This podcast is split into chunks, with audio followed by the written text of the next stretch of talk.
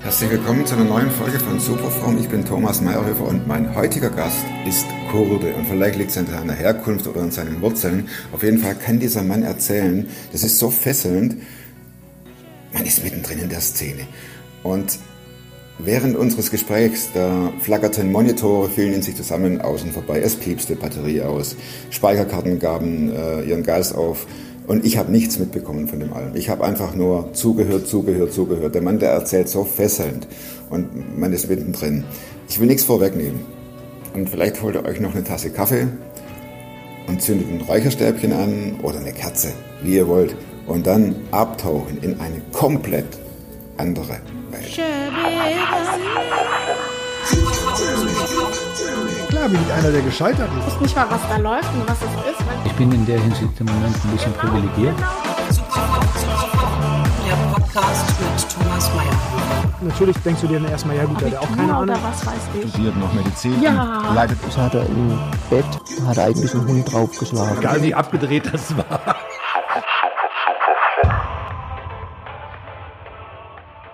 Du bist Türke? Kurde.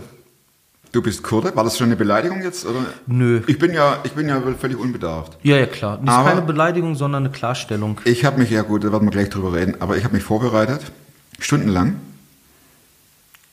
Günaydin Sefcili Joshua. Ja, sehr gut. Das heißt, guten Morgen, mein lieber Joshua. Ja, guck mal, ich, ich, ich. Aber pass mal auf. Wow. Also das V, v und G musst du besser aussprechen, dann hört es sich genauso an. Wow. Nicht schlecht, oder? Sehr schön. schön. Herzlich willkommen bei Superfrom. Dankeschön. Äh, und trotz der Pannen und Autoausgehen, ich finde es total cool, dass du da bist. Danke. Und ähm, ich fände es gut, wenn du ein bisschen zu dir erzählst. Du sitzt hier im äh, Pastorenhemd, du bist Pastor, aber nicht nur, das weiß ich, ähm, sondern du bist auch in einem Verein, der sich um Jugend- Jugendliche kümmert, egal welcher Herkunft, Nationalität. Aber am besten erzählst du mal, was du so machst. Ja. Ähm, also von meinem Aussehen her, ähm, also ich bin Kurde, spreche Türkisch, denke Deutsch. Das hat damit zu tun, dass ich als ähm, Kurde, äh, der seinen Ursprung in der Türkei hat, äh, Grenze Armenien, Iran, Aserbaidschan, da hinten, das ist, äh, heißt Kars, da kommen, ist mein Erbe. Ähm, hier in Deutschland geboren, aufgewachsen. 1978 bin ich zur Welt gekommen. Und, ähm, und ich weiß aus äh, eigenen Erfahrungen, was es bedeutet, ein Ausländer zu sein. Fremd im eigenen Land, ähm, eigentlich fremd überall. Das heißt, wenn ich in der Türkei bin, ist es schön. Auch wenn ich mal mein Erbe besuche, ne, da wo, wo, wo ich ursprünglich herkomme. Aber Da ich warst du schon? Genau, mehr, mehrmals. Mehrmals. Aber ich habe da keine Erinnerung. Mich hat jemand mal gefragt, wo ist deine Heimat? Und habe ich gesagt, meine Heimat ist da, wo ich meine Erinnerungen habe. Und die hast du in Deutschland. Genau, das ist Bottrop. Ähm, und daher ich weiß, Tief im was, Westen. also wir Ruhrgebiet. Ja, ja, klar. Mir sagte mal jemand, ich habe hier in Wiedenest äh, hier an der Bibelschule, Biblisch-Theologischen Akademie studiert. Und dann kam eine, eine, eine Kollegin oder eine Kommilitonin und sagte dann, weil sie dann so die Freiheit hatte, du redest wie ein Ausländer. Ich war am Ende. Tatsächlich. Also wirklich. Und das meinte sie auch wirklich ernst. Und zu der Zeit war ich äh, befreundet mit meiner jetzigen Frau. Und wir haben dann an dem Abend, an, an dem Tag abends telefoniert. Und ich habe gesagt, Tine, puh, ich komme wirklich nicht mehr klar. Ne, heute sagte die Miriam, jetzt nenne ich sie mal beim Namen, dass ich wie ein Ausländer gibt 10.000 rede. Miriams, Ja, das genau. spielt überhaupt keine Rolle. Ja, ja, aber du weißt, wen ich meine. Die sieht die Sendung jetzt, Miriam. genau, Du weißt, du, war, du warst es. was du verbrochen hast seinerzeit. Und dann sagte, sagte Tine, nein, du redest nicht wie ein Ausländer, du redest wie ein Ruhrpotter. Ja, ja, eben. Ne? Und darauf war ich stolz gewesen, ein Ruhrpotter zu sein, ein Slang. Ne? Und äh, wenn man Fußballverein, welcher? Äh, gar keins, weil mich äh, so beide genervt haben, weil die dann halt zu sehr ekstasisch ähm, in die Nord- oder in die West- oder keine Ahnung, was für eine Kurve die sich da ausgesucht haben, hineingegangen sind. Da ich bin leidenschaftlicher Fußballspieler. unterrichte auch Fußball, aber bin kein Fan. Ähm, genau, und habe einen Verein gegründet. Ja. Also du bist, du, okay, Aha, Verein, genau. Verein gegründet, okay. Genau, heißt Keremke, ist ein kurdisches Wort, ist aber kein kurdischer Verein. Das heißt, Keremke? Keremke. Das heißt, ähm, herzlich willkommen, aber vielmehr hereinspaziert. Und ähm, wenn du eine kurdische Familie besuchen gehst und wenn sie dich sehen und sagen Keremke, dann kannst du davon ausgehen, dass sie Essen vorbereitet haben, dass sie sich freuen, die Zeit mit dir zu verbringen, einfach zu sagen, du bist unser lang ersehnter Gast, schön dich zu sehen, Keremke, lass dir an meiner Gastfreundschaft Genüge Ach. sein. Ne? Und das wollen wir bieten, das wollen wir geben. Und so muss man auch Menschen begegnen. Nicht das, was ich in erster, in, als erstes denke, ist wichtig, sondern indem du dich mal selber vorstellst, indem ich dir mal zuhöre, indem du mir sagst, wer du bist. Wie kam es ähm, bei dir zu dieser Einstellung? Hier in Deutschland geboren, Bottrop, Genau. tief im Westen. Ja. Ähm, ich bin ja unter sehr starker, starken Diskriminierung aufgewachsen. Ich weiß, was es bedeutet. Ich weiß es nicht nur, was es bedeutet, diskriminierend, äh, diskriminiert zu werden, sondern ich weiß auch, was es bedeutet, zu diskriminieren. Ähm, Weil du das selbst gemacht hast. Genau, war auch wirklich so von meinen Einstellungen ein Hardcore-Typ gewesen. Was heißt das? Hardcore-Typ äh, bedeutet, ich äh, habe nur Kurden akzeptiert. Alles andere, Deutsche waren für mich waren es Schweinefresser gewesen. Also alleine nur, wenn man sagt so Schweinefresser, dann ist der dann direkt, äh, wenn das dann halt ein hinduistischer Glaube ist, direkt in der untersten Kasse so der Plumpsklo. Ne? Also Ja, da so, ich habe dann äh, Du Leute. wurdest diskriminiert und hast diskriminiert. Genau, genau. Und irgendwann mal kam eine Erfahrung, also ich habe sehr viel von Kurden gehalten, nichts von den anderen. Und irgendwann mal hab ich, äh, wurde ich äh, so ja, krass, wurde ich so krass hintergangen von Kurden selbst, wo ich dann gedacht habe, ich so, hey, weißt du, da, das, das sind so deine, deine, deine Volksgenossen, das sind Familie. deine, ist deine Familie und die tun das und, äh, und dann kam irgendwann mal wirklich so, so, so eine Erleuchtung, würde ich jetzt nicht sagen, aber ein, äh, wie heißt das, so ein Aha-Erlebnis? Aha-Erlebnis, kein Knackerlebnis, genau, ein Aha-Erlebnis, wo ich sagte, ich schaue von jetzt an nur noch, äh, was der Mensch auf dem Herzen hat, also Charakter. Es ist mir sowas von wurscht. Ist das Aha-Erlebnis äh, erzählbar oder ist es so persönlich, dass man das... ähm, da war, wir waren in einem kurdischen Verein und da waren zwei gute Freunde gewesen, die ich auch selber gut kannte. Und der eine, und es waren wirklich Best Friends gewesen, und der eine war verlobt zu der Zeit. Und das waren auch äh, so, äh, so kurdisch-orientalische Tänzer. Ich weiß nicht, ob du das kennst, wenn die dann so nebeneinander stehen und dann Halai. Ne? Und die waren selbst in einer Gruppe, waren von Hochzeit zu Hochzeit und waren auch, standen immer im Mittelpunkt und jeder hat so auf sie aufgeschaut und äh, naja, und dann der, der, der, der verlobt war, war dann halt schon auf der Hochzeit und hat dann halt seinen besten Freund gebeten, seine Verlobte abzuholen und dann halt nachzukommen. Ja. Und dann haben die es miteinander, ne? Und beste Freunde, ich meine, das kannst du nur, das würdest du noch niemals, also das erwartest du von einem, von einem Feind und von einem besten Freund und als ich das gesehen habe, tat der eine mir leid und mit dem anderen wollte ich nichts mehr zu tun haben. Habe gesagt, Junge, ich so, ey, ah, ne? Und das war zum Beispiel eine der Erfahrungen, wo ich dann, die mich dazu gebracht haben, nicht mehr auf die Nationalität, Herkunft zu schauen, sondern wirklich auf den Menschen. Es ist mir wirklich wurscht. Natürlich, auf der anderen Seite, im Ruhrgebiet wächst man international auf. Also ganz ehrlich, ist jetzt wirklich nicht übertrieben, aber bei uns, wir haben in einer Sackgasse gewohnt, da waren die Deutschen die Ausländer. Nein, jetzt mal ehrlich, Ja. da waren die Deutschen die Ausländer gewesen. Und weißt du, was das Gute dabei ist? Wir haben sie gut behandelt. wir haben sie integriert. Aber weißt du wie? Sie waren bei uns zu Hause gewesen. Wir haben, wir haben alles miteinander gemacht. Da hieß es nicht irgendwie Deutsch oder Türkisch, Kurdisch. Ne, wir hatten, ich hatte, bin mit einem Freundeskreis aufgewachsen, da war, waren halt zwei Deutsche gewesen, ein Türke und dann halt noch mein Cousin, ein Kurde. Und du musst dir vorstellen, in dieser Sackgasse, ähm, wo ich aufgewachsen bin, sollte ich in den Kindergarten. Und ich kann mich erinnern, dass damals, weil die Nachfrage so groß war, hat man einen Test gemacht. Wer Ist reif und wer ist, nicht. wer ist reif und wer nicht, also wer kann Deutsch, wer nicht. Und das einzige deutsche Wort, was ich kannte, war schwarz gewesen. Ach, wie alt warst du da? Vier? Äh, fünf, fünf ungefähr. und sprachst kein Wort Deutsch? Kein, kein Wort Deutsch. Und das Einzige, was ich konnte, war schwarz. Sprich, Warum auch immer. genau, ich weiß nicht, schwarz kannte ich halt.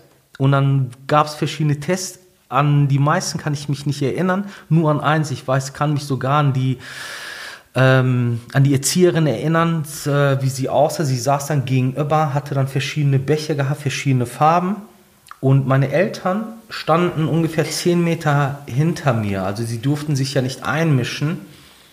Und dann fragte sie, wie, was, ich habe sie verstanden, weil ich auch Fernsehen geguckt habe, aber ich konnte nicht sprechen. Sie hat dann gefragt, so, welche Farbe ist das?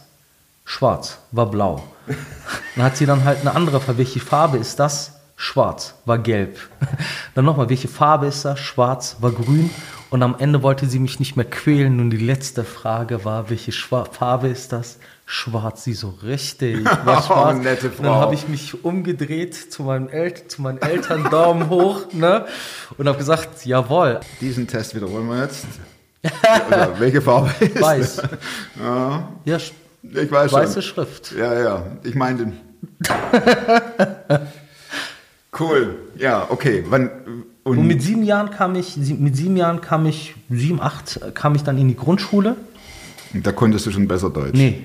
In der zweiten Klasse, äh, in der ersten Klasse am zweiten Tag stehe ich dort. Die Lehrerin, Frau Mensing, wunderbarer Mensch, also wirklich wunderbar. Die hat äh, uns in jeglicher, in allerlei Hinsicht unterstützen wollen. Das war in, äh, in Vonderort, Bottrop. Ich gucke sie an, ich will ihr was sagen, aber ich kann nicht sprechen, ich muss pinkeln. Ich muss dringend pinkeln. Und ich weiß nicht, wie ich ihr das sagen soll, dass ich pinkeln muss. Und ich habe es so weit zurückgehalten, bis ich irgendwann mal durch diesen Druck.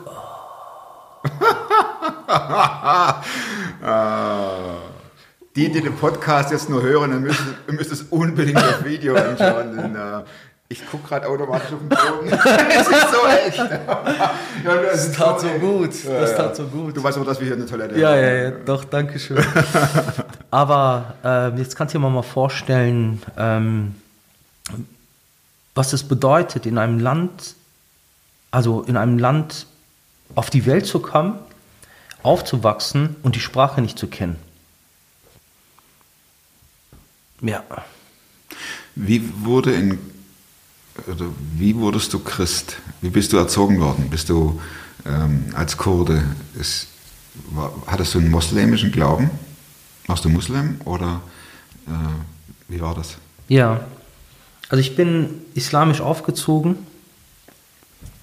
Es gab nichts anderes außer den Islam. Und äh, meine Eltern waren in der Hinsicht nicht liberal gewesen, Nicht liberal. äh, waren nicht liberal gewesen, sprich, ähm, sie haben fünfmal am Tag gebetet. Mein Vater war jetzt äh, kein islamischer Theologe oder war, hat jetzt keine besondere Aufgabe in der Moschee gehabt, aber trotz all dem merkte man, dass mein Vater ein sehr gottesfürchtiger Mensch ist und jemand, der wirklich weiß, dass Gott lebt und äh, ein sehr gewissenhafter Mensch, äh, was auch Gott angeht, hatte zwar ich, wie jeder Mensch ähm, auch so seine Defizite gehabt, aber Wer ganz nicht, ehrlich, ne? genau, aber ganz ehrlich, wenn es um Gott ging, dann äh, war er schon sehr äh, gewissenhaft und so möch, wollte er uns auch erziehen.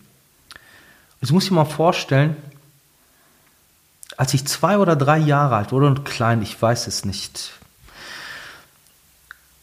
hat mein Vater mich oft ins Bett gebracht oder ich habe doch als kleine, kleines Kind bei dir noch geschlafen.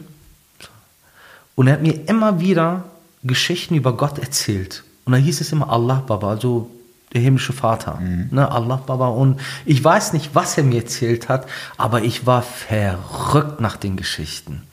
Und wenn ich nicht schlafen konnte, dann habe ich immer wieder meinen Vater gerufen und er fragte dann, was willst du? Ich so, erzähl mir eine Geschichte über Papa Gott. Ne? und das war, das fand ich, das liebe ich an meinem Vater. Also das, das schätze ich wirklich sehr und die Geschichten habe ich geliebt. Und ähm, mein Vater wollte, dass wir den Glauben ernst nehmen und somit hat er uns auch in eine Koranschule mit Anführungsstrichen, ähm, es war mehr ein unser Nachbar gewesen, ein Hodja, der uns äh, den Koran auf Arabisch beigebracht hat. Es war für ihn, auch für uns wichtig gewesen, in erster Linie den Koran nicht zu verstehen, sondern in der Originalsprache zu rezi- rezitieren. Und somit fingen wir dann an mit Alphabet. Elif, B, T, C, Jim, H, H, Dal. Das muss ich mir vorstellen, das sind schon über 30, fast 25 Jahre her und ich kann es immer noch nicht vergessen. Und dann äh, fingen wir dann an zu beten ne, und dann äh, kamen dann auch die islamischen Gebete, alles auf Arabisch. Ne, er hat uns alles beigebracht, sprich eine rein, wie wir uns reinwaschen, also auch nach den genauen Vorgaben des Islams, sprich man muss ja dreimal, äh, also mit Wasser dreimal die Hände waschen, dann dreimal bis zum Ellbogen, dann Mund ausspülen, Nase, Ohren, Nacken, dann die Füße waschen und dann kann man dann beten. Und wenn man irgendwie, ich sag mal mal ganz salopp, ein Ziehen gelassen hat, dann äh, konntest du dich dann halt nochmal neu waschen. Ging es von vorne los. Genau. Ne? Und äh, das hat er uns alles beigebracht. Wir saßen dann auf den Knien, haben den Koran gelesen, jeden Tag. Und äh, bis zu einem Zeitpunkt, wo ähm, ja das Interessante war, genau, da waren wir zwölf Jahre alt.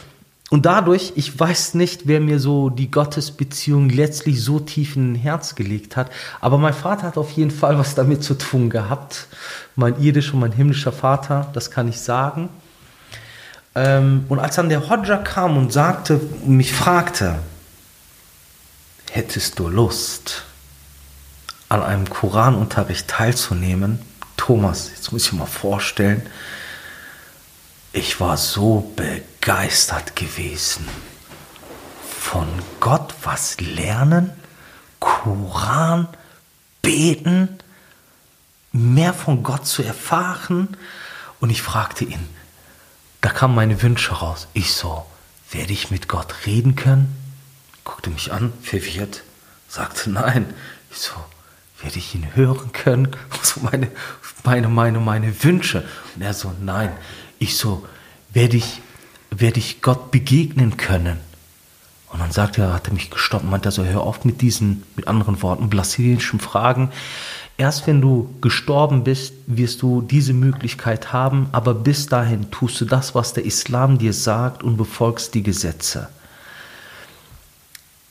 Es war für mich wie eine Ohrfeige. Also es war dann halt so, bam, weißt du, so, so, so all deine, deine, deine Wünsche Klar. Mit einer Nadel, buff, Wie alt warst du da? äh, zwölf ungefähr. Ja, und dann habe ich viermal, fünfmal die Woche beim Nachbarn für ein, eineinhalb Stunden mit zwei anderen Freunden, also der kurdische Cousin und der deutsch-türkische Freund. Wir waren zu dritt gewesen, haben dann Koranunterricht gehabt bis zum 16. Lebensalter. Und klar, umso älter du wirst, umso Testosteron gesteuerter wirst du, deine Männlichkeit muss auf Beweis stellen, auf Straße aufgewachsen. So, also nicht, dass ich dann halt kein Haus hatte, aber du, man war mehr draußen als drin, kennt's ja. Wir haben eine ganz andere Generation. Ne? Heute sitzt man, heute, früher hieß es ja, du hast Hausarrest, heute hast, heißt es, du hast keine Ahnung, draußen Nein, Arrest. du hast WLAN. du hast WLAN verboten, musst du drin bleiben. Ne? Genau. Und da ähm, habe ich mich natürlich auch parallel, äh, ja, parallel entwickelt. Äh, Die eine Seite die Welt, die andere Seite so die Glaubenserziehung im Islam. Mit als wir 16 Jahre alt waren, ist dann unser Hodja in Frührente gegangen und ähm, war dann in einer sehr kurzen Zeit dann weg, war in der Türkei, hat dann dort seine Pläne, Vision verwirklicht, hat uns dann den Söhnen weitergereicht, dass sie uns am Ball halten sollten, aber die haben es nicht geschafft ähm, und damit war alles vorbei. Und dann habe ich gesagt, ich so, weißt du was, wenn ich alt bin, das ist so 50, 60, also wenn ich so ein, gut, ein gutes Alter erreicht habe, wo ich dann denke, ach, weißt du was, darauf habe ich jetzt so gar keine Lust mehr. Ähm, nee, gehe ich dann halt, mache dann halt meine Pilgerreise, also fünf, die fünf Pflichten erfüllen, also Glaubensbekenntnis, äh, Zehntel geben oder ähm, spenden, dann ähm, fünfmal am Tag beten, Mekka, da war noch eins gewesen, ähm, ich komme da jetzt auf Anhieb nicht da drauf. Und dann mache ich eine Pilgerfahrt und sage dann halt, es tut mir wirklich sowas von leid, was ich getan habe, aber jetzt möchte ich mein Leben dir geben. Und wenn ich dann irgendwann mal gestorben bin oder ne, dann sage ich dann halt, hab Erbarmen, Herr, mit ein deiner geringen Sünder und dachte, geiler Plan. Ja. Geiler Plan. Läuft. Geiler Plan, weißt du, und da war dann halt Gott absolut nicht mehr bei mir irgendwo ähm, an vorderster Front oder in meinen Gedanken und ich habe gelebt und getan, was das Zeug hält. Also so wirklich so grenzenlos und äh, ja, und dann irgendwann mal kam ich so in Situationen, die mich ja schon so in die Enge getrieben haben. Irgendwann mal kam dann halt die Frage, ich äh, war etwas gemacht, was dann halt nicht sehr schön war. Und dann kam so der Gedanke, was denkt Gott über dich? Weißt du, die Frage war so real gewesen, dass ich mich geschämt habe vor Gott. Ich konnte das nicht mehr machen. Und immer wieder in den ganzen verschiedenen Situationen, Momenten, wurde ich immer wieder mit dieser Frage konfrontiert. Da war ich dann 19, 20 oder 2021, ich habe da kein Tagebuch zugeführt. Da stehe ich zum Beispiel, habe als Türsteher gearbeitet, habe mit 13 Jahren verschiedene Kampfkünste erlernt, vom Boxen und habe dann als Türsteher gearbeitet, war jetzt nicht so der, der Fighter überhaupt, also das will ich jetzt damit auch nicht sagen.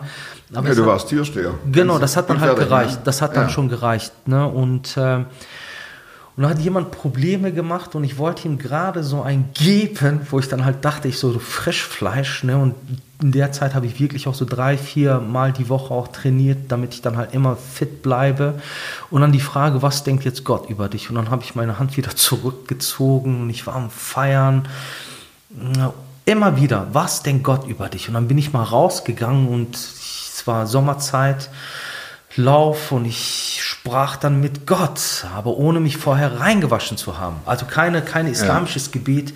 Hab hochgeguckt und hab gesagt, ich komme nicht Also mehr der klar. Gott, der sowieso nicht redet, der sowieso nicht äh, zu dir spricht. Genau, ein, genau, eins ähm, war dann auch, hat mich ermutigt, mit Gott zu reden. Das war, ich habe zu oft Gott sei Dank gesagt. Gott hat mich vor so vielen Sachen bewahrt, dass ich gesagt boah, Gott sei Dank, Gott sei Dank. Thomas, ganz ehrlich, so oft, dass ich mir irgendwann mal die Frage gestellt habe, jetzt sag mal mal, Junge, zu mir selbst. Ich so, jetzt mal, mal ganz ehrlich, jetzt mal, mal unter uns. Meinst du das ernst? So ist das nur so ein Spruch oder meinst du das wirklich ernst, Gott sei Dank? Dann habe ich gesagt, ich meine es ernst. Das war wirklich Gott gewesen. Das kann kein Zufall, kein Glück gewesen sein. So Unfall bewahrt, das bewahrt, das bewahrt, das bewahrt, das bewahrt, das, das, das. Immer Gott sei Dank, Gott sei Dank. Und dann wusste ich, hey, jetzt mal mal ganz ehrlich, Gott kann doch gar nicht so fern sein. Und was mich dann auch dazu gebracht hat, war, ich habe immer wieder, also auch so Freundeskreis, war total typisch gewesen, der Teufel hatte seine Finger im Spiel gehabt. Der Teufel hat mich aus der Bahn geworfen. Sagtest, dachtest du? Oder? Sagte ich, weißt du, der Teufel verführt, der Teufel macht das, der Teufel macht das. So, dann musste ich mir Weil die es ja auch, Entschuldigung, weil es ja auch im äh, Islam auch den Teufel gibt. ja klar, Shaitan, ne, Ja. Mhm. Satan, definitiv. Deswegen war das ja für dich auch jetzt ähm, nichts Neues. Klar, ja klar. Also so Engel, Teufel, Genau. äh, Gott, äh, Teufel, Engel, das sind ja so, klar, ne? die gibt es auf jeden Fall. Okay. Nur dann war es wichtig gewesen, mal darüber nachzudenken, wenn der Teufel schon so nah an dir ist, warum ist dann Gott so fern? Hat der Teufel mehr Interesse an dir als Gott? Waren deine Gedanken. Waren meine Gedanken. Das ist jetzt keine Frage, die ich, die ich dir stelle. sondern- Ich, ich, äh, für mich ist das keine Frage. Ja, ne? klar. Ich, ich Aber es nur, war- es war- wir sind ja eher bei dem Joshua, der 20 oder 21 ist. genau. Und der auf der Suche ist im Prinzip. Genau, da und es hieß noch ich- nicht wusste. Genau, genau. Und deswegen war ich ähm, ermutigt gewesen, nach oben zu schauen, noch mit Gott zu reden und habe gesagt, ich so, ich weiß wirklich nicht mehr, was ich machen soll. In der Zeit habe ich äußerlich alles gehabt, aber ich habe keinen Frieden im Herzen. Ich äh, habe an Selbstmord gedacht, weil ich keinen Frieden hatte. Weißt du, was das bedeutet? Ich hoffe nicht. Weißt du, ich stand dann in meinem Zimmer, vierten Stock, und ich guck runter Hände, Hände dann oben da am Fensterrahmen. Und ich wusste, weißt du, der Tod kann einfach sein. Du brauchst nur deine Hand ein bisschen runter zu machen. Nur so, so ein Stückchen und das war's. Du musst jetzt nicht mehr dafür tun. Aber ich habe Angst gehabt, in die Hölle zu kommen. Und dann guckte ich nach oben und habe gesagt, ich kann so nicht mehr weiterleben. Gibt es dich oder gibt es dich nicht? Weil wenn es dich, wenn du so fern bist, wenn du wirklich nicht gegenwärtig bist, wenn du wirklich nur das haben willst, das, was ich tun soll, wenn ich dir nur durch Religiosität meinen Glauben bringen soll, was willst du dann von mir? Und ich habe dann gesagt, entweder zeigst du mir wirklich deinen Weg, dass es dich wirklich gibt und ich eine lebendige Beziehung mit dir haben kann, dann werde ich all das zurücklassen, mein Jaguar, meine Geschäfte, die ganze Kohle, das ganze Ansehen, all das, wo die Leute dann nach oben geschaut haben. Oder, wenn das nicht der Fall ist, werde ich meinen Weg gehen und ich werde dich dann wieder auf 55, auf 60 Lebensalter Vertrösten quasi. Ne? Genau. Und, ähm, und zu der Zeit hatte ich eine Freundin gehabt, die ähm, war jetzt nicht gläubig gewesen. Mit ihr habe ich natürlich auch oft geredet und sie konnte es nicht verstehen. Irgendwann mal, ich gucke Fernsehen bei mir zu Hause, wir waren dann alleine da, kam der Gedanke, warum läufst du über eine grüne Ampel und guckst nicht links und rechts? Und ich muss dazu sagen, sie war eine Abiturientin und ich war Hauptschüler gewesen und so diese, äh, diese mh, Intelligenzfragen oder Diskussionen waren immer sehr interessant gewesen. Und diese Frage, warum läufst du über eine grüne Ampel und guckst nicht links und rechts, Thomas war der Burner gewesen. Ich habe gesagt, ich so, ja Mann, ja Mann, das ist es, das ist die beste Frage des Jahrhunderts. Warum läufst du über eine grüne Ampel und guckst nicht links und rechts? Das ist die Frage, warum bist du so dumm, Junge? Dass du über eine grüne Ampel läufst und dann kam sie, sie hat kurz was zu trinken geholt aus dem Getränkekammer. Ich gucke sie an und frage sie dann, hey, hast du dir schon mal Gedanken gemacht, warum du über eine grüne Ampel läufst und nicht links und rechts guckst? Sie schaut mich an, die so, was für, ein, was für eine dumme Frage. Nein. War so, so platt. Da habe ich gesagt, ich so, schei, bin Kleister, warum bin ich, ne? Ich so, mich hat's voll erwischt, diese Frage. Zwei, drei Tage später wieder. Ich so, ja, Mann. Ich habe sie jetzt nicht gefragt, sondern es kam mir in den Gedanken. Ich so, genau, das ist die Frage. Nach ungefähr zwei Wochen hat mich die Frage immer wieder selbst beschäftigt und immer wieder wie am Anfang. Ich so, ja, Mann, das ist wirklich eine gute Frage. Und dann habe ich einen, Freund, damaligen Freund gefragt, habe gesagt, ich so, hey, hör mal, hast du dir schon mal Gedanken gemacht, warum du über eine grüne Ampel läufst und nicht links und rechts guckst? Und er so, nein, Mann, was für eine dumme Frage. Ich so, Scheibenkleister. Naja, und ähm, so ungefähr zweieinhalb, drei Wochen später äh, ging ich dann zum Training, äh, Kampfkunst. Und ähm, ich hatte einen Freund gehabt, der war Trainer. Wir haben dann so unsere Halle für uns gehabt, wo wir dann halt wirklich stundenlang selbst trainiert haben, auch im Freundeskreis. Und da kam dann auch meine damalige Freundin dann noch mit. Und, ähm, ja, und dann standen wir an der Ampel. Rechts hatte ich meine Tasche gehabt, links Hand in Hand. War dunkel nach 18, 19 Uhr. Ne, und dann sahen wir dann halt wie so ein roter Opel Kadett. Ich weiß, ich kennst du noch diese eiförmigen roten Opel Ich kenne die alle. Okay, dann weißt du, alle. wen ich meine, so, so Entenarsch, weißt du, so, Ja, so, klar. Ne? Genau. Ne, hielt dann an und dann äh, wurde es bei uns grün und wir haben dann halt gelacht, geschäkert, so hahaha. Ha, ha. Und dann kam wir vor dem Wagen und brauchten dann, wir mussten dann noch ein paar Schritte machen, um auf die andere Seite zu kommen. Es war zweispurig gewesen. Thomas, wir stehen so, ich gucke sie so an. So laut. Thomas, so laut. Da war Pavarotti wie, wie eine kleine Maus da, äh, dagegen.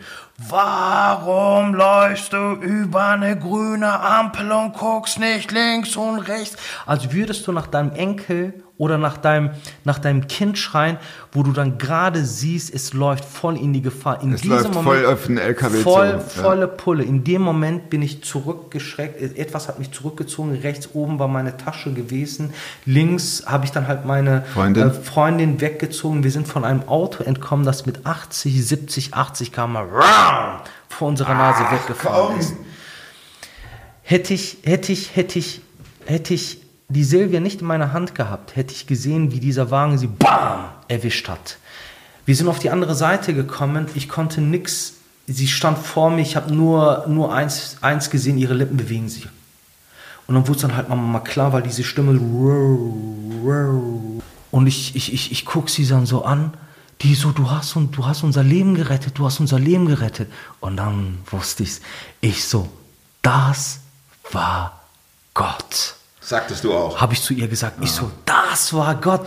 Ich so, hey, das war Gott. Ich so, das war Gott. Ich so, so wie du in meiner Hand warst, war ich in seiner Hand und das war Gott. Ich habe es laut und deutlich gehört. Laut und deutlich. Sie hat es aber nicht gehört. Sie sagte dann halt nur, hey, jetzt mal mal ganz ehrlich, hör auf mit dem Scheiß. Slow down. Sie so, hör auf wieder da, fang nicht wieder damit an, über Gott zu reden. Das war nicht Gott gewesen, wir haben nur Glück gehabt. Und dann sind wir wieder weitergegangen, weil was sollte ich hier beweisen, was ich gehört habe? Wie willst Geht du das denn nicht. beweisen? Kannst du knicken? Niemanden. Ja, dann hast du deine Gotteserfahrung. Und jetzt? Jetzt weißt du 100 Pro, dass es Gott gibt. Und dann habe ich gesagt, okay, jetzt mal ganz ehrlich, ich habe vielen Religionen eine Chance gegeben. Ich habe auch den Islam eine Chance gegeben. Ich bin dann zu meiner Schwiegerin, meiner, also neu angeheirateten Schwiegerin, die war dann, glaube ich, ein paar Monate, ein halbes Jahr oder so mit meinem Bruder verheiratet, hingegangen und habe gesagt, ich so, hey, ich möchte mehr jetzt mein Leben Gott geben. Was soll ich machen? Dann hat sie mir gesagt, was ich tun soll. Aber weißt du, mein Herz, äh, Darf ich, äh, Klar. Verständnisfrage. Klar. Ich will mein Herz Gott geben. Von welchem, also bist du jetzt noch im Islam unterwegs oder schon im nicht mehr Islam? also, ähm, Oder warum kommst du auf die Idee deiner Schwägerin? Ja klar, sie war ja, sie war, sie war, sie war eine, eine praktizierende Muslimin, Ah ja, ne? auch mit Kopftuch und hat auch den Koran gelesen. Und ich habe dann sie gefragt, sie hat mir dann Antworten gegeben, was ich tun soll, aber ich habe keinen Frieden im Herzen gehabt. Weißt du, ich war Gott nicht näher gewesen, wenn ich gebetet habe, wenn ich, ich es gab ja, es gab ja bestimmte Abfolgen. Du hast ja dann halt nicht so wie im christlichen Glauben redest du ja nicht, sondern du musst dich ja reinwaschen, du musst ja dann in die bestimmte Richtung nach Saudi-Arabien, also nach Mekka beten. Ich habe es gemacht, Koran gelesen, aber weißt du, es war dann, es berührte mich beim Herz. und was hat denn deine, oder wie hat deine Schwägerin reagiert? Was sagte die dir? Welchen Tipp, Ratschlag beten, gab sie dir? beten, Koran lesen, Ah, ja. ne, also die, die, die, die Punkte, aber äh, Die du ja sowieso schon Ja. intus hattest. Weißt du, das ist sehr interessant und noch sehr wichtig. Wenn du, also wenn jemand Gott mit dem Herzen sucht, dann wird er es auch nur mit dem Herzen finden. Wenn Gott nur in den Gedanken, wenn jemand nur in den Gedanken Gott sucht, wird er es auch nur in den Gedanken finden. Es kommt darauf an, mit welchem Organ du Gott suchst. Und ich habe von meinem Herzen aus gesucht und deswegen war es wichtig gewesen, dass es auch mein Herz trifft. Keine, keine ähm, logische Schlussfolgerung, kein, keine Logik, sondern der lebendige Gott, der wirklich da ist, eine lebendige Beziehung. Das war mir wichtig gewesen, denn keiner konnte mir sagen, keiner konnte mir beweisen, dass Gott ein Gott der Ferne ist. Das akzeptiere ich nicht. Das kannte ich nicht akzeptieren. Und wie kam es zu der Begegnung dann mit dem Gott des Himmels und der Erde? Wenn du keine Antworten findest und wenn du dann mit diesen Erfahrungen alleine bist, wirst du sehr schnell deprimiert. Ja klar. Depression, weil du dann halt sagst, und jetzt, und jetzt nix, nada, niente. Muss dir vorstellen, ich habe wirklich zu der Zeit viele christliche Freunde gehabt. Und sie konnten mir keine Antwort geben, wer dieser Jesus ist. Die haben mir alles erzählt, alles erzählt über Jesus, aber nicht das, was ich irgendwo mal, als ich dann durch die Stadt lief, in meiner, kurz bevor ich dann halt als, äh, zu, ne, als Türsteher, also zu der Diskothek dann gefahren bin, ähm, und so, so, so einer depressiven Art laufe lauf, lauf ich da durch die Straßen und auf einmal gibt mir jemand was in die Hand. Ich gucke den nur so an.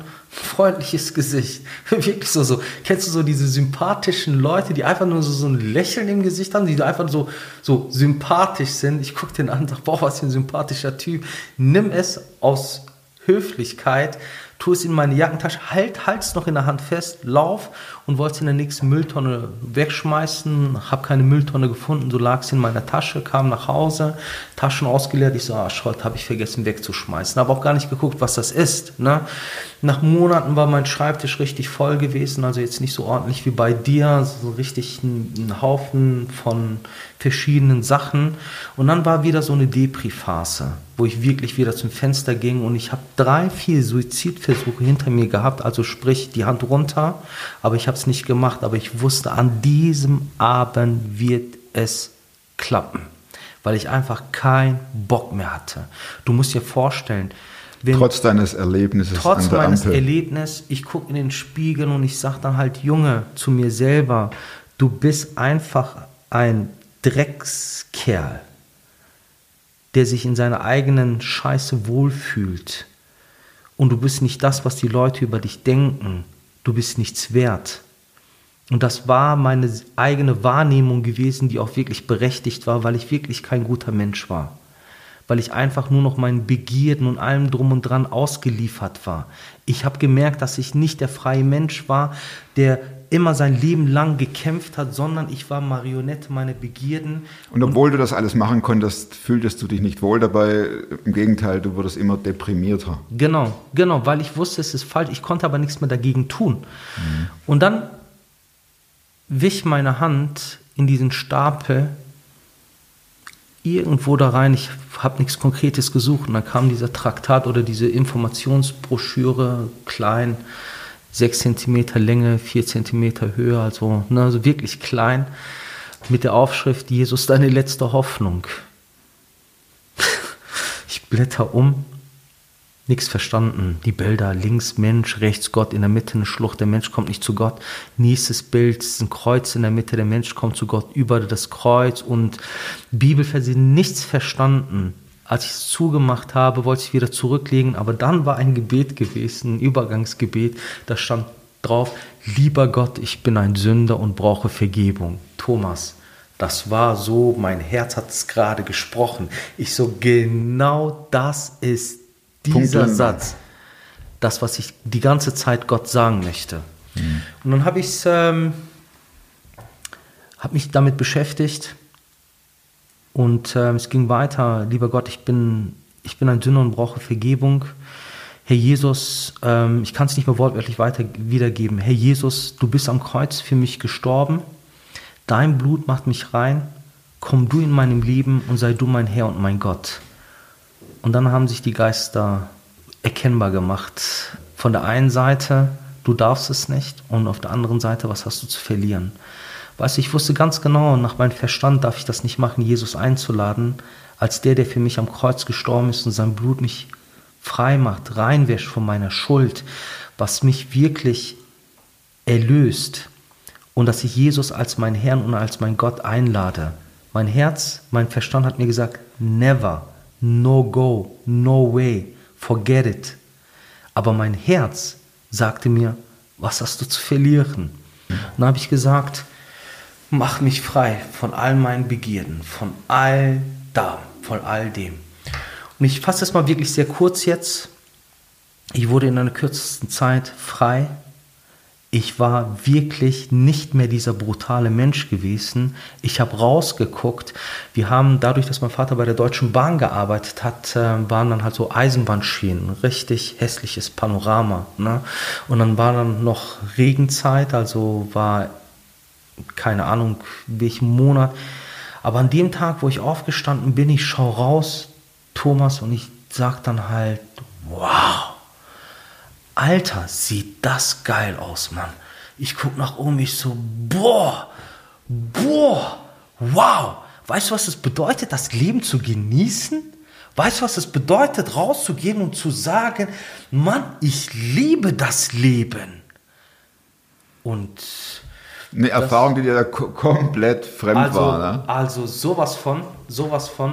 Und dann bin ich rausgegangen. Ich war, ich war ein anderer Mensch gewesen. Ich habe alte Freunde, ich habe Freunde gesehen, die dann gesagt haben, na, nach deinen Gewohnheiten, ne, Was hast du genommen? Also ich habe äh, ich hab jetzt nie was übertrieben, aber ich habe auch zu der Zeit hin und wieder mal Marihuana geraucht. Und der eine wollte es mir anbieten, habe ich gesagt nein. Und ich war dann halt viel auf Partys gewesen, es war ein Freitag, glaube ich, und dann wollte der eine mit mir dann halt wieder so exzessiv feiern gehen, weil es dann halt an Kohle nicht gemangelt hat, ich gesagt, kein Bock, Mann, kein Bock auf diesen scheiß Leben, kein Bock da drauf. Und der eine wollte dann halt mit mir, äh, keine Ahnung, äh, Unzucht treiben, habe ich gesagt, kein Bock, Mann, kein Bock. Einfach nur so kein Bock auf den Scheiß. Wirklich so, keine Lust. Es war für mich kein Problem zu sagen, nein, nein. Warum? Weil ich ein anderes Leben habe, ein neues Leben und richtig geil. Also es ist so, das kann man nicht beschreiben. Es war so, ausatmen. Ich konnte atmen, weil dieser Druck, weil diese Last von mir weg war. Und dann kam ich, Oberhausen, Coca-Cola Oase. Das war dann halt zu der Zeit ein paar Jahre alt gewesen. Und äh, also Zentro Oberhausen und Coca-Cola Oase ist dann halt so Fast Food en masse. Und dann kam ich rein und dann sprach Jesus wieder zu mir, willst du mir beweisen, dass du mir folgen willst? Dann habe ich gesagt, auf jeden Fall. Und ich wusste, dass Jesus, was Jesus sagen wird. Einfach zu jemandem hingehen und sagen, Entschuldigung, haben Sie sich schon mal Fragen gemacht, wer Gott ist? Ich glaube, ich weiß, was kommt. Ohne zu wissen. Erzähl. Und, ähm, und dann stand ich dort und habe gesagt, Jesus, ich bin bereit. So, jetzt kannst du von mir fordern, was du willst. Ich bin bereit, dir zu beweisen, dass ich dir folgen will. Und dann sagt er, geh jetzt zu McDonalds und Ja, ich will dir einen McRib-Burger. Oh, Mann, ist das hart. muss dir vorstellen, muss dir vorstellen, meine damalige Freundin war ähm, keine Muslimin, aber sie hat aus Respekt und ähm, aus aller Liebe in der ganzen Zeit kein Schweinefleisch gegessen. Schweinefleisch war das einzige gewesen, was mich dann noch als Moslem gehalten hat. Ich habe wirklich fast jeden Scheiß gemacht, wo ich dann halt ganz deutlich sagen könnte, ich, das hat nichts mit dem Glauben zu tun, aber Schweinefleisch war absolut No-Go. Als ich das gehört habe, dass Jesus zu mir sagt, geh und iss Schweinefleisch, denn dann wirst du mir beweisen, dass du kein Moslem mehr bist, sondern dass du dich für mich und ganz ganz, ganz klar dich für mich entscheidest und meinen Weg gehst. Als Jesus das gesagt hat, war der erste Gedanke, Never ever. never. Und ich wusste, dass Gott wirklich ein sehr intelligenter, weiser Gott ist, der ganz genau weiß, was in dir abgeht. Also wirklich, Thomas, mein zweiter Kein Gedanke war, war ganz ehrlich, Thomas, ich hatte so eine Ehrfurcht vor Gott gehabt, weil ich gesagt habe, das alleine kannst du nur sagen, das alleine kannst du nur sein, der das von mir fordert. Und dann bin ich dann halt zu McDonald's hingegangen und habe dann gesagt, einmal die Menü, einmal Menü. Menü, Menü Big 5. Ne, und dann fragte mich dann halt noch Sparmenü oder Maxi-Menü. Dann habe ich gesagt Maxi-Menü, weil ich dann länger noch trinken und Pommes essen wollte. Und saß Vollen. dort Und ich kam dann halt dorthin, habe erstmal mal die Pommes aufgegessen, dann die Cola getrunken und habe dann halt diesen Burger in der Hand gehabt mit der Barbecue-Soße. Die hat so eklig gestunken, die lief dann aus. Und ganz ehrlich, in diesem Moment habe ich nichts anderes mehr gesehen. Komplett alles um mich herum. Ich saß mitten in der Coca-Cola-Oase, alle Menschen. Und die haben, ich weiß nicht, was sie bemerkt haben, aber wenn mich jemand gesehen hat, hat er gemerkt, dass ich gerade mit meinem Burger am Reden war. Ich so, nein, ich so, nein, doch, doch. Und dann habe ich gesagt, ich so an alle, an die sichtbare und an die unsichtbare Welt.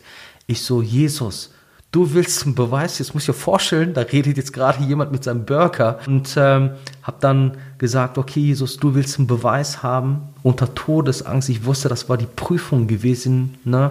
Habe gesagt, Jesus, das ist der Beweis dafür, dass ich dir folge.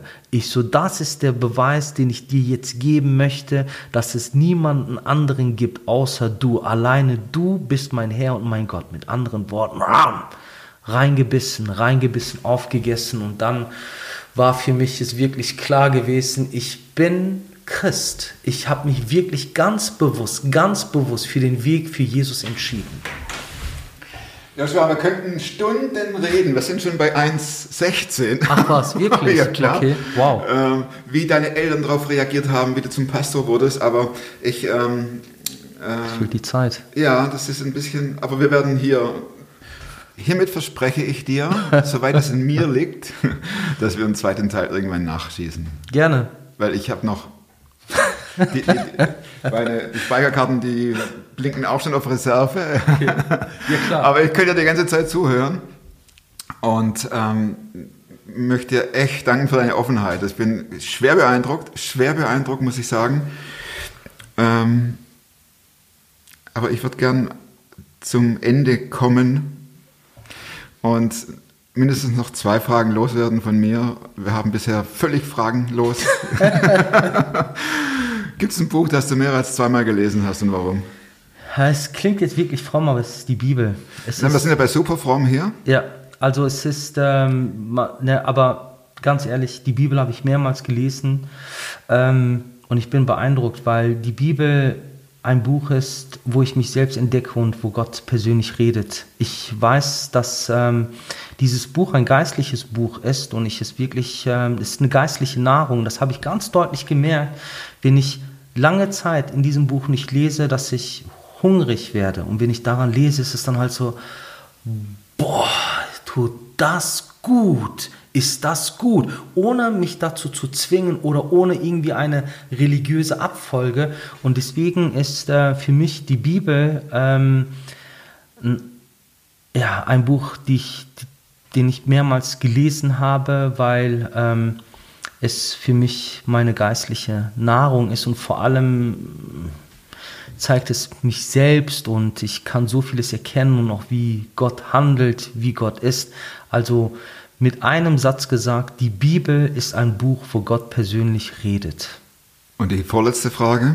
Wozu kannst du heute leichter Nein sagen als vor fünf Jahren? Ähm, ich habe in der letzten Zeit ähm, auch einiges durchgemacht und ich kann sagen, nein, ich verurteile nicht. Nein, ich werde keine Anklage erheben. Ja, ich kann vergeben. Und das ist etwas, was ich äh, nicht so sehr konnte wie vor fünf Jahren. Und ähm, ich kann Nein sagen, ähm, indem ich äh, selber entscheiden kann. Also zu Dingen, wo ich mich selber bewusst entscheide. Und das ist, nein, ich werde keine Anklage erheben.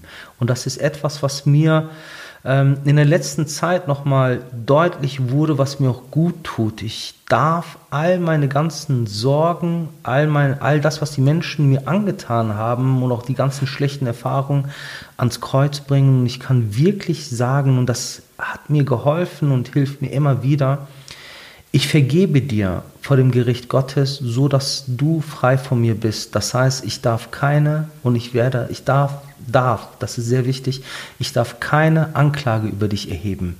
Das heißt, ich habe nicht mehr das Recht, dich anzuklagen, weil ich dich freigesprochen habe. Um dahin zu kommen, muss man unter Umständen viel Leid und Schmerz durchleiden. Ja, aber weißt du, das Kreuz ist nicht nur ein Kreuz für die Täter, sondern auch für die Opfer. Und das war wirklich für mich mein, mein Zufluchtsort, das Kreuz, Jesus persönlich, dass ich zu Jesus komme und sage, Herr, aua, aua, aua, aua. Und Jesus weiß, was er mit unseren Wehwehchen tut. Und das ist wirklich eine gute Heilung. Und ja, wie du sagst, man wächst drüber. Und ähm, ich sage dann, ich bin frei, auch frei vor den Anklagen gegenüber. Ich spreche euch frei und ich bin frei.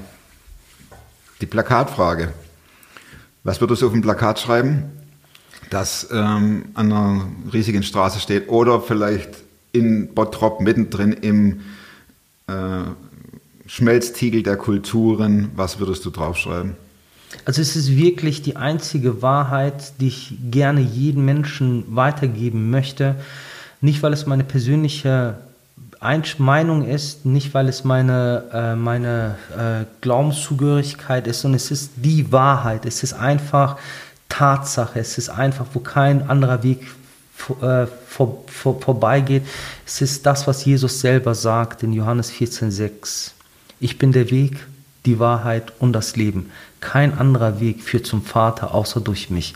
Das ist, eine, es ist kein Absolut, Absolutheitsanspruch von meiner Seite, sondern es ist die Wahrheit. Und das möchte ich gerne, würde ich gerne, dass es dann so ähm, ja, gelesen werden kann. In welcher Sprache würde das stehen? Ich würde sagen, ähm, Englisch sprechen dann die meisten, würde ich es dann halt auf Englisch machen, damit es dann halt ein sehr weiten Spektrum dann erreicht. Ähm, genau, weil da werden wir auf jeden Fall kommen und dass wir dann halt vor Jesus stehen und dann sagt er, bin ich, war ich der Weg, die Wahrheit und das Leben für dich? Ich habe nicht zu viel versprochen, oder? Also die Szene, wo er äh, als Erstklässler in seine Hosen macht, das ist der Hammer, oder? Ich habe wirklich nach unten geguckt. Ich dachte, das passiert. Oder wie er in den Burger reinbeißt. Ich sah von meinem geistigen Auge, wie es in seinen Bart tropft und boah, toller Gast, echt. Würde mich freuen, wenn die Geschichte oder die Geschichten für euch ein Anstoß wären, selber über das eine oder andere nachzudenken. In diesem Sinne, werdet super fromm. Tell